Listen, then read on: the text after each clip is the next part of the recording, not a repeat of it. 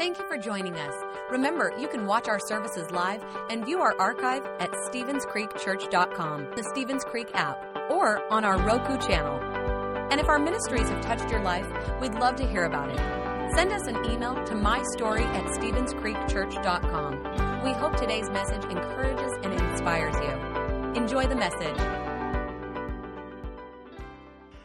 Continuing our series called Jesus Changes Everything, and we're in our, our third week of our series. And uh, uh, this has been focused on the life and the teaching of Jesus. There's been never been a person to ever change um, anyone like, there's never been anyone like Jesus who have made such an impact on the world. His very birth uh, was announced by the angels to a group of shepherds out in the field. The Magi came from the east. He was born in an obscure stable outside of Bethlehem. It was prophesied by Jewish prophets, uh, over 50 prophecies that were written uh, upwards to a thousand years before that. I mean, just his birth changed the calendar from BC to AD. It truly changed everything. And so, over the last several weeks, we've been looking at this. Here's the first point when you know who Jesus is, you'll see who he's calling you to be. So if you're new to Stevens Creek, you received a worship guide when you walked in the door. And in this worship guide, there is an outline for, uh, for the teaching this morning. And so you can just follow along right with me, and this will help you uh, stay connected to the message. Last week, we talked about how Jesus um, went to, this, to a, a teaching venue right beside the lake, and uh, just the multitudes gathered. And he, he got out in a boat and he stood in a boat just so that people could see him over the crowds. And he taught all day long. And then he got in the boat and, with his disciples and went across the lake, and a huge storm came up. And it was such a massive storm that, that the, the disciples thought that they were going to die in this storm. And Jesus was asleep in the boat. And they ran down and said, Don't you care that we're about to die? And Jesus stood up and said three words. He said, Peace be still. And everything was calm. Well, they made it to the other side of the lake. And so we pick up the story. They made it over to the other side of the lake and they, uh, they meet a woman. And this woman that they met had been sick for 12 years. And she had done everything that she knew to do to get better. In fact, she had spent all of her money on cures, and for whatever reason, instead of getting better, she grew worse. We pick up the story in Matthew chapter 5, verse 24. It said, A large crowd followed and pressed around him. And a woman was uh, there who had been the subject to bleeding for 12 years. She had suffered there. She had suffered a great deal under the care of many doctors. She had spent all that she had, and yet instead of getting better, she grew worse. Now, when she heard about Jesus, she came up behind him in the crowd and she touched his cloak. Because she thought, if I could just touch his clothes, I will be healed. Now, to really understand this story, I think you really uh, need to pull back the curtains and see what's going on in the culture of that day. First of all, you need to understand Jewish tradition. She was a Jewish woman, and in those days, women were not given the respect that they deserved. Women were considered secondary. But Jesus came on the scene, and Jesus changes everything. We see in Galatians chapter 3 and verse 28, Jesus said, There is therefore no longer Jew or Gentile, slave or free, male and female, for you are all one in what? Christ Jesus. So Jesus erases gender barriers. He said, Everyone is equal. So if you ever see a religion that looks down on you because of your gender,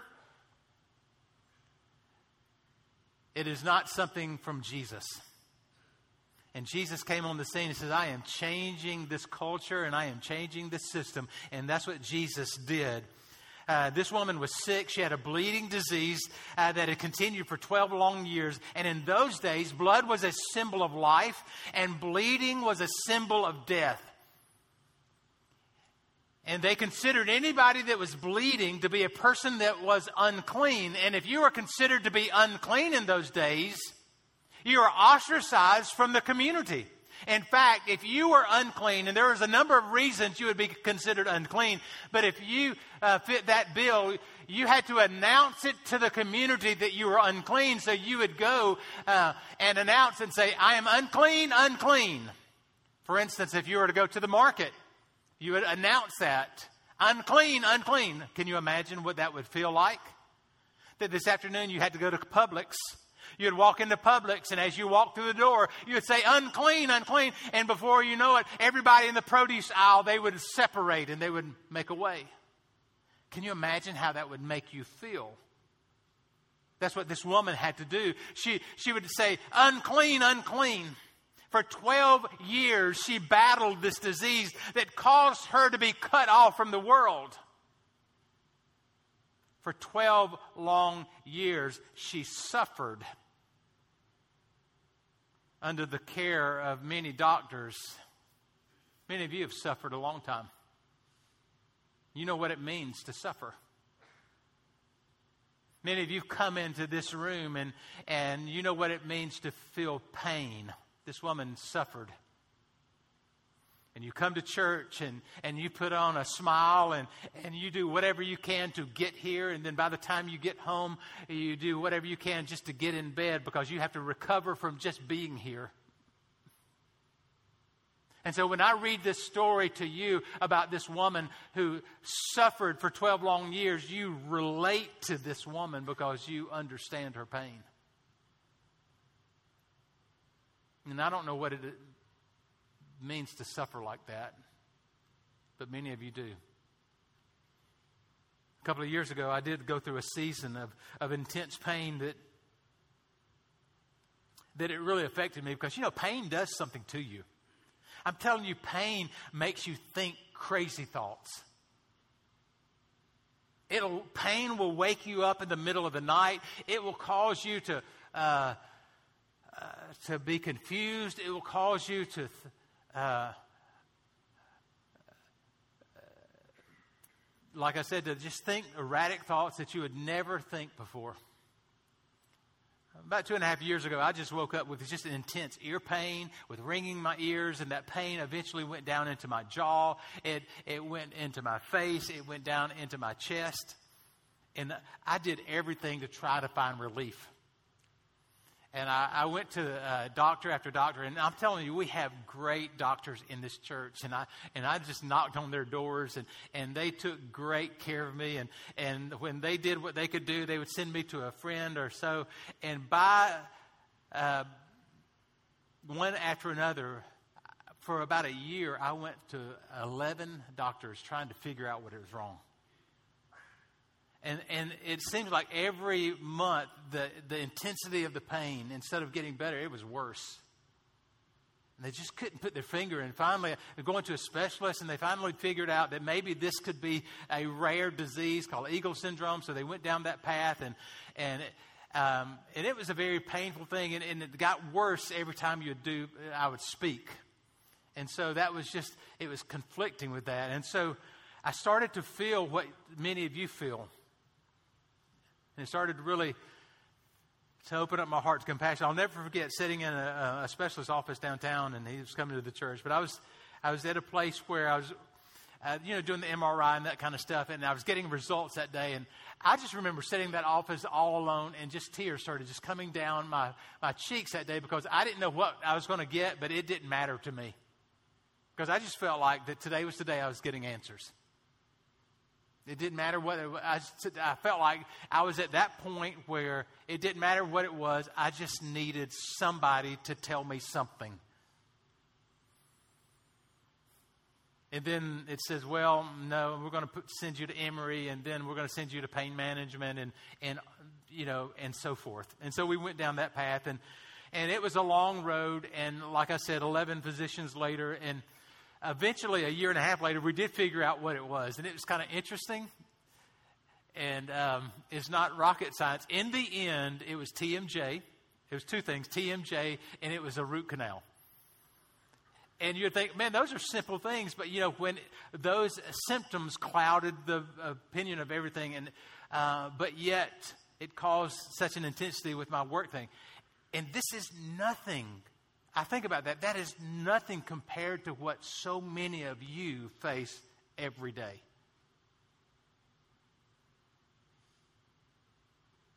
It's nothing compared to what this woman was facing every day. Nothing.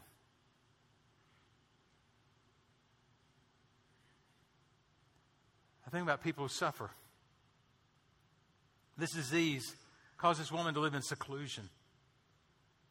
And she suffered physically, she suffered emotionally, she suffered financially. In verse 26 says, She suffered under great deal of pain under the care of many doctors, and she spent all that she had, and yet instead of getting better, she grew worse. She tried everything she knew to do. And she came to the point where she had done everything. She was desperate and she needed help. Here's the point whenever you step out in faith, it's always a step toward healing. She was at the end of her rope and she knew she needed a power that was greater than herself. She needed the power of the Lord.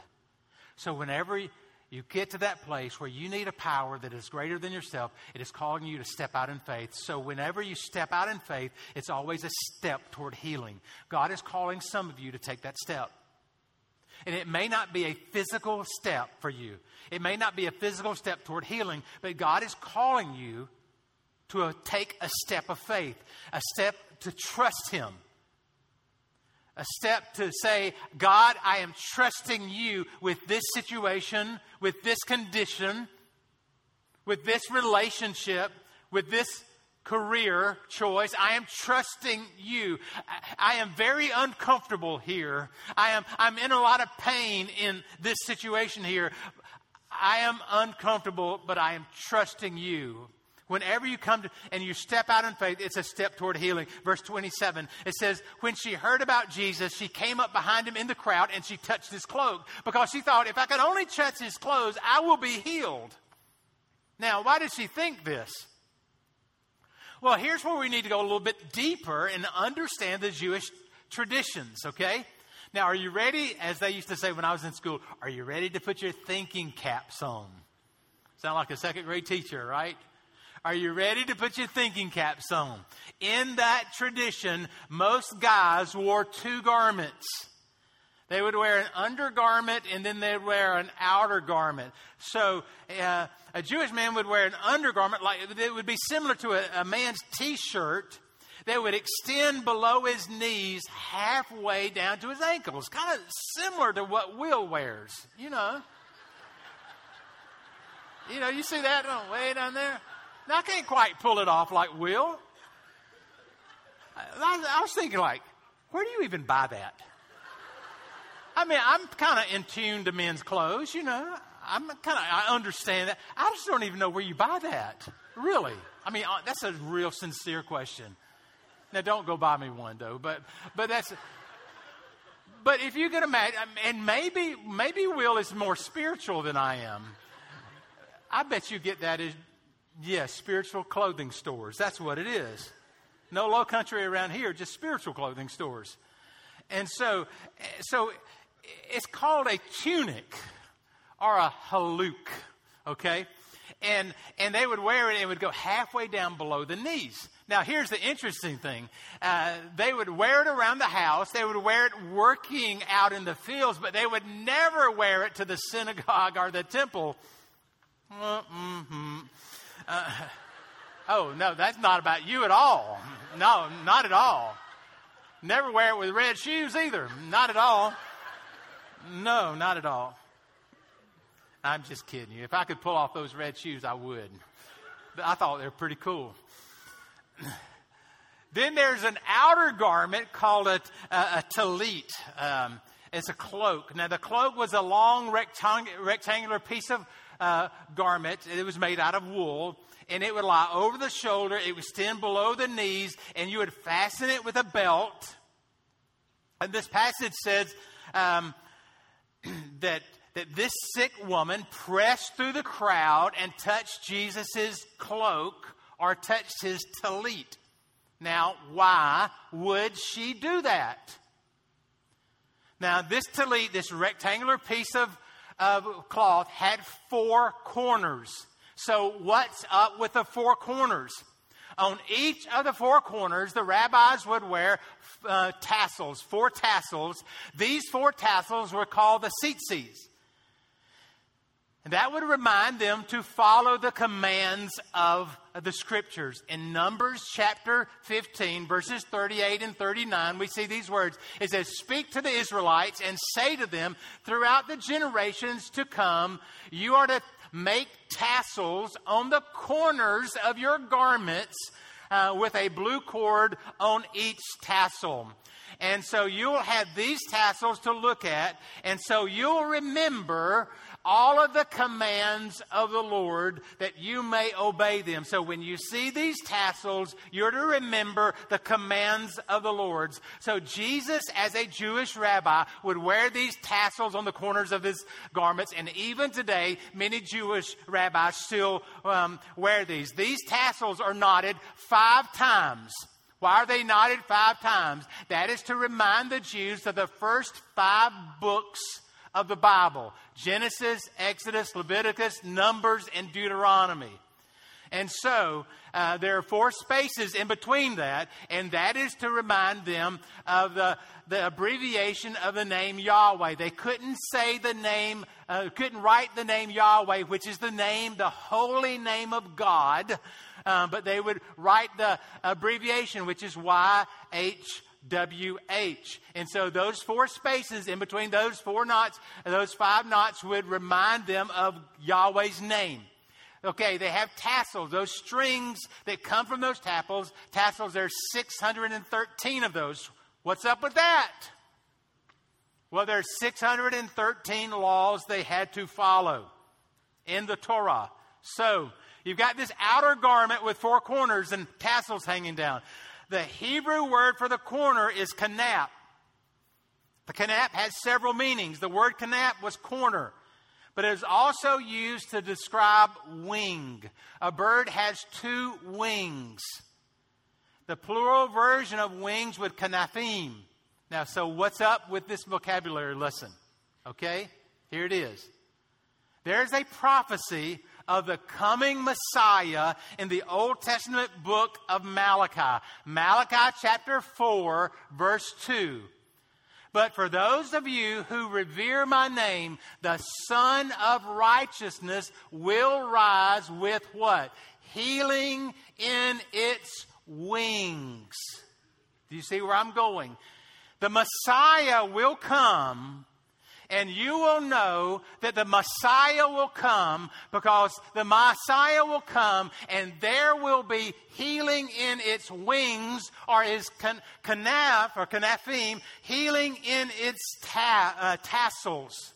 So this woman said, if Jesus is really the Messiah, then he's going to have the power of healing in the tassels of his garment. So she is going to press through the crowd because she believes if he is really the Messiah, if she touches his tassels, then he will, she will find healing in those tassels.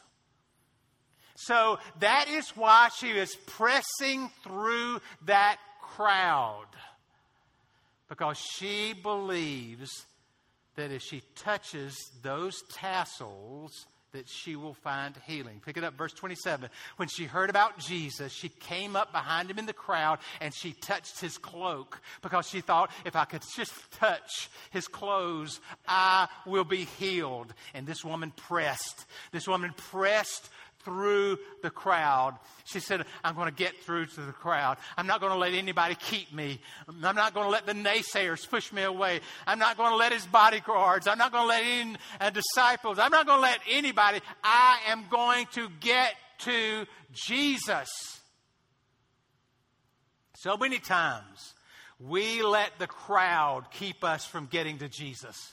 We let other people keep us from getting to Jesus. We let people's opinions, um, we let people's uh, ideas, we let people's thoughts. Uh, it could be a friend of ours, it could be a brother or sister, it could be a parent, it could be a teacher, it could be a politician, it could be a community leader, and they have all these ideas. It could be a professor at college, and they have all these ideas about Jesus, and we allowed their thoughts to be the crowd that keeps us from getting to Jesus. And we can learn from this story that there are times that we have to press through the crowd. We have to press through um, the philosophies of our professors. We have to press through the ideas of our bosses. We have to press through uh, uh, the thoughts of our friends to get to Jesus.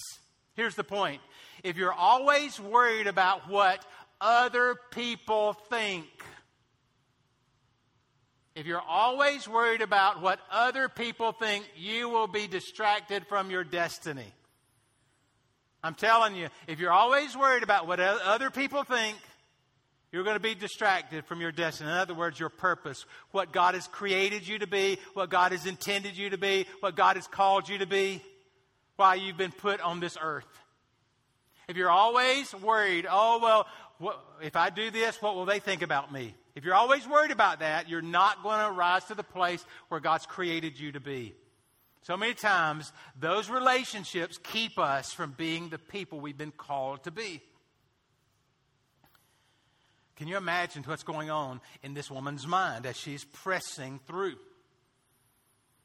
I mean, we read this and we think, oh, it's no big deal. She's just pressing through the crowd. But she is thinking about uh, She's thinking about her status as a woman. She's thinking about this disease that she's had, that she's literally supposed to be saying unclean, unclean, but she's being silent at this point. She's thinking about her pain that she's suffering with. She's thinking about this, her, her, her financial status. She's broke. I mean, all of this stuff is going on inside, but she said, I don't care about all of that. There's one thing. I want to touch Jesus. There's one thing. I want to reach out to him. There's one thing. If I can just touch that tassel, if I can just touch that cloak, if I can just touch him and reach out and touch him, I know that he'll meet me right there.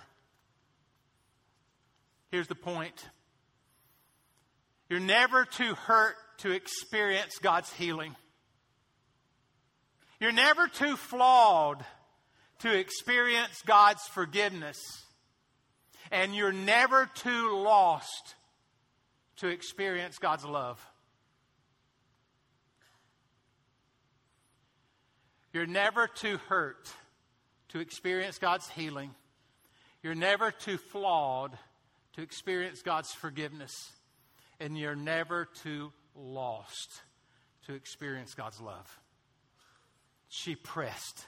She pressed through the crowd and she reached out to Jesus. And maybe that's what you need to do today. You need to press through the crowd. You need to press through those thoughts that have been placed in your mind by other people. That's what this woman did. As you know, a couple of weeks ago, uh, we had 17 Creekers go to Israel, and one of them, uh, Stephanie Farrell, get, brought me a souvenir back, and it just happened to be a painting, a replica of a painting of this woman reaching out to touch Jesus' hem of the garment. I just thought that was kind of cool. And uh, Drew just told me that this is actually a Jewish um, painting uh, done by a Christian artist. And as a, a, Jewish law, I didn't know this just a couple of seconds ago. In Jewish law, you can't paint somebody's face. And so this is done by Jewish law. Uh, you don't see a face, but you see feet and uh, fingers. Interesting. It's not going to change our opinion about this, but it's just interesting. Um, but she was reaching out to touch the hem of his garment there. And uh, they saw this uh, painting there at the Encounter Chapel at the uh, Magdala first it's a uh, recreation of the Magdala first century synagogue. And the team said that was probably one of the most moving experiences of their trip uh, to Israel. And I thought it was kind of neat. Uh, and so, no doubt, for those of you that went on the trip, as you hear me uh, give this message, your mind is going back there. Um, So, what happened when she reached out to Jesus? Verse 29. Immediately, the Bible says, her bleeding stopped, and she felt in her body that she was freed from her suffering.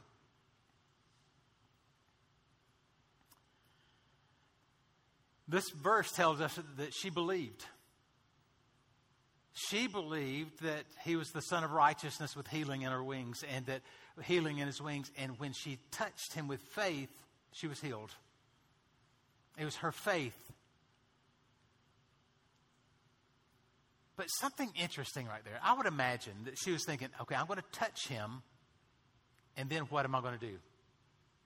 I'm going to turn around and I'm going to run.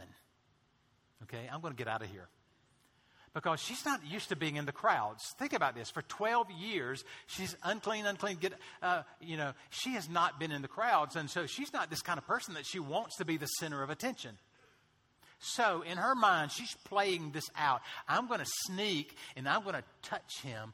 I'm going to get what I need. I'm going to hightail it back home. But right then, we see in verse 30, at once Jesus realized virtue, that King James said it this way power came out of him. And he turned around and said, Who touched my clothes?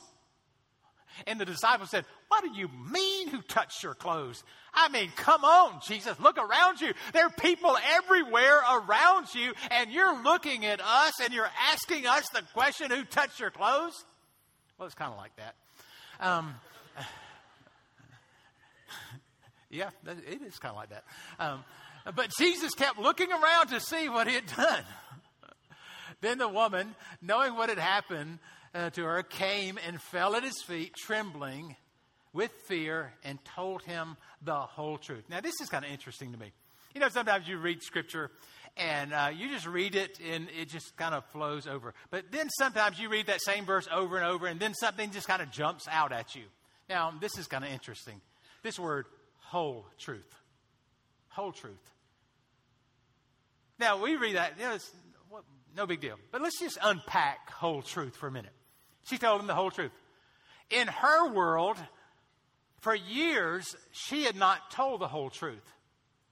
Because I would imagine in many situations where she was commanded to say unclean, unclean, unclean, she probably wrapped up with some clothes and everything else, and she probably didn't do that. She probably didn't tell the whole truth. She probably slipped into the market and slipped out.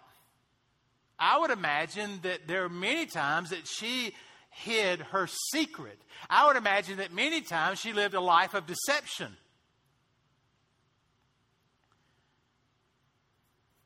And today, I mean, isn't it interesting that the Bible says she told the whole truth? To me, that would indicate that in the past she hadn't told the whole truth. And Jesus is highlighting this because he wanted her to be completely free. He knew that she needed to come clean. So many people go through life carrying uh, a load of shame and guilt.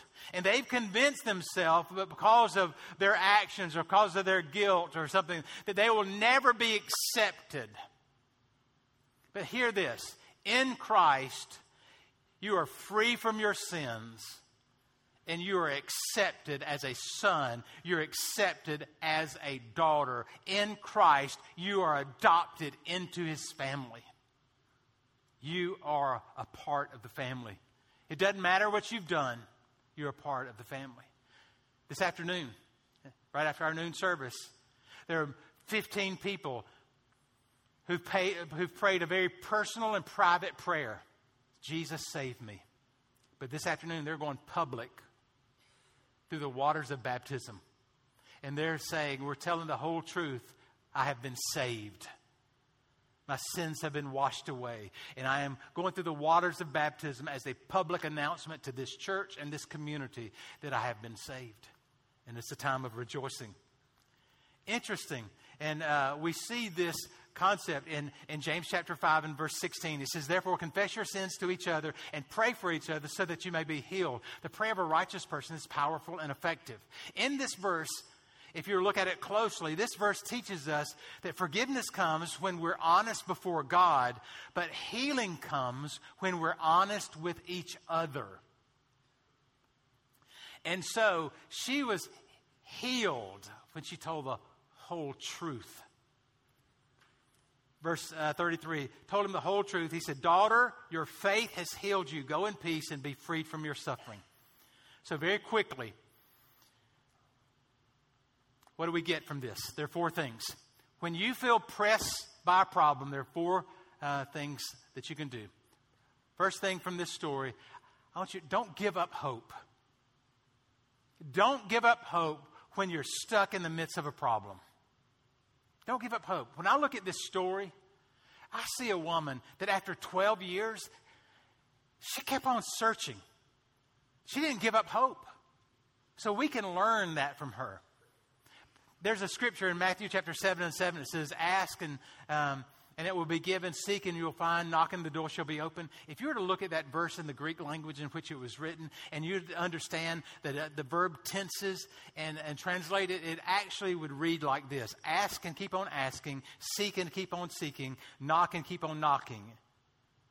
Which says that we should keep on praying. And I would say to you to keep on praying to keep on pressing, to keep on hoping. Some of you feel like your back is against the wall. Some of you feel like that, oh, am I ever going to get through this situation? Is it ever going to change? I'm saying to you, don't give up hope today. I'm saying to you, yes, you may have been suffering for month after month after month. Yes, this pain may be great. Yes, it may be a year after another year. Don't give up today.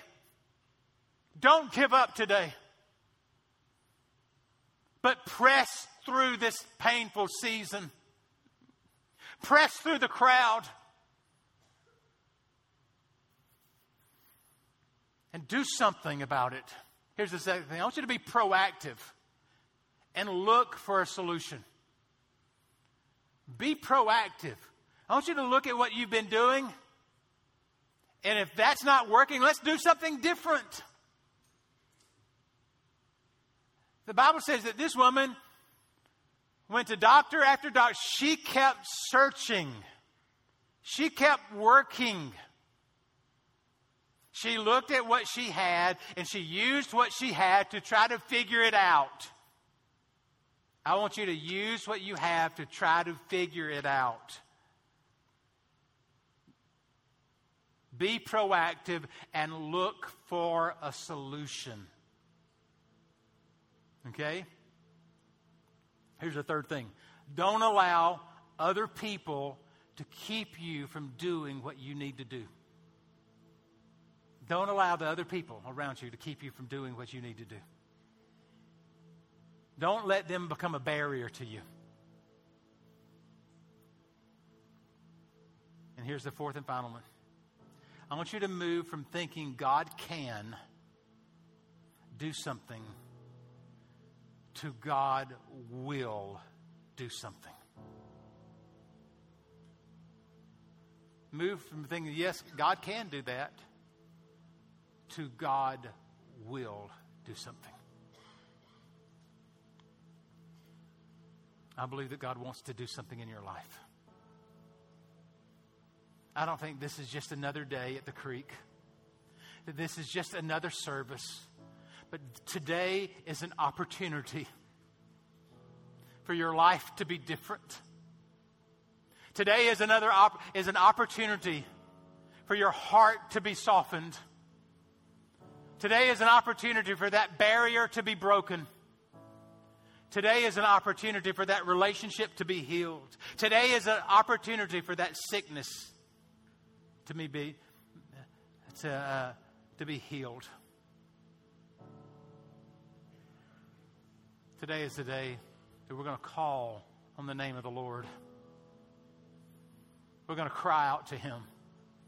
And you said, Marty, I did that last week. Yes, and we're going to do it again today because we're going to ask and we're going to keep on asking and we're going to seek and we're going to keep on seeking and we're going to knock and we're going to keep on knocking and we're going to press through the crowd. We're going to press through the doubt and we're going to believe that there's healing in His wings.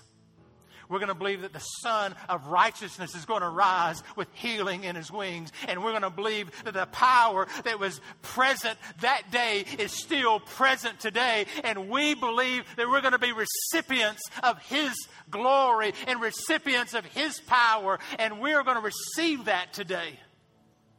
So, what do you need in your life? And what do you need God to do?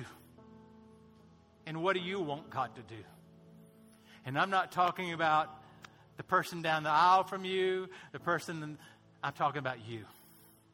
What do you need God to do in your life? Let's stand together. This is a holy moment. This is a holy moment. I want to pray over you. And I just want you to get to a place where you're ready to reach out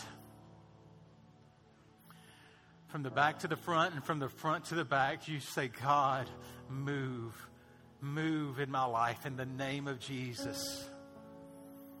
Some of you need a breakthrough because you have been battling the devil all week long. I'm telling you, and you've been losing. And today is the day that you need a power that is greater than yourself to break the chains. I'm telling you, the chains that are pulling you backwards. And the reason, hear this, and this could be a word of the Lord for you. And the reason that you are taking steps backwards is simply this you're doing it on your own. And the Lord would say to you, is if you continue to do it on your own without reaching out to Him and reaching out to other people, you're going to continue losing ground instead of gaining ground. But the moment you reach up to Him will be the moment that your breakthrough starts. The moment that you reach up to Him will be the moment that light comes and shines in your darkness. But you will continue to fall backwards until you cry out to say, I need help. So now's your opportunity. Let's pray. Father, in the name of Jesus, we've heard your word. And I pray for this congregation. I pray for those watching online. I pray in the name of Jesus, move in this room. God, for those that have never been saved, let them cry out today. Say, Jesus, save me. Jesus, forgive me. For those, God, that are battling the enemy and they're losing, they're losing ground every day. I pray in the name of Jesus that the weapons that they're wrestling with and warring with, that those weapons and would be broken. The weapons of the enemy would be broken, and the power of the Almighty would be present over you. And in the name of Jesus, that the power of Jesus Christ would come and uh, would give you freedom from the inside out that those negative voices of guilt and shame, those negative things that your uh, that important people in your life have spoken over you would be silenced, and that you would hear the voice of the Lord that says to you, "Rise up." That you would hear the voice of the Lord that says, "Rise up and be the person, the man, the woman that I've called you to be." Father, I pray right now that you would release the power of the Holy Spirit on people and here's what I want you to say I receive all that you have for me. Just say that. God, I receive all that you have for me today. God, that's our prayer that we receive your strength and we receive your anointing in Jesus' name. Amen. Let's give him praise today. Hallelujah. We bless the name of the Lord. We worship the name. Give him praise. Hallelujah to your name. Hallelujah. Hallelujah. Amen. Well, thanks so much for being here. I want you to hear the word of the Lord, and I'm telling you.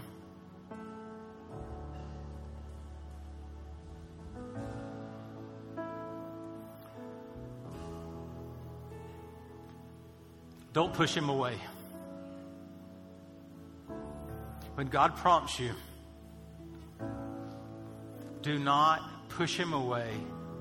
Some of you are so antsy right now wanting to get out of this building, but you're in the middle of an aisle and it would be awkward for you to get out. Seriously. it would be so awkward, and, and I may be delaying this service so your awkwardness would overcome you. And I want you to feel that awkwardness so that you would know that God has his eye on you. And that this is not a game. And this, this is not a stage show. But God has been using this service to tap you on the shoulder and to speak into your, uh, your heart and to speak into your life. And this is a confirmation that He is speaking clearly to you. That this awkward feeling that you have, that is His voice calling you to repentance and calling you to faith. He's calling you now. And so your next step is to surrender and say, God, I'm not going to fight against you anymore. I'm not going to fight. I'm not going to fight against you, but today I'm going to surrender. And when, uh, when you do that, the, that awkwardness is going to surrender, uh, and that's going to turn to peace and joy, and you're going to find His strength. Be blessed. We'll see you next week. Amen. Thanks for listening. If you would like to help support the ministries of Stevens Creek Church, please go to StevensCreekChurch.com and click the Give button. See you next time.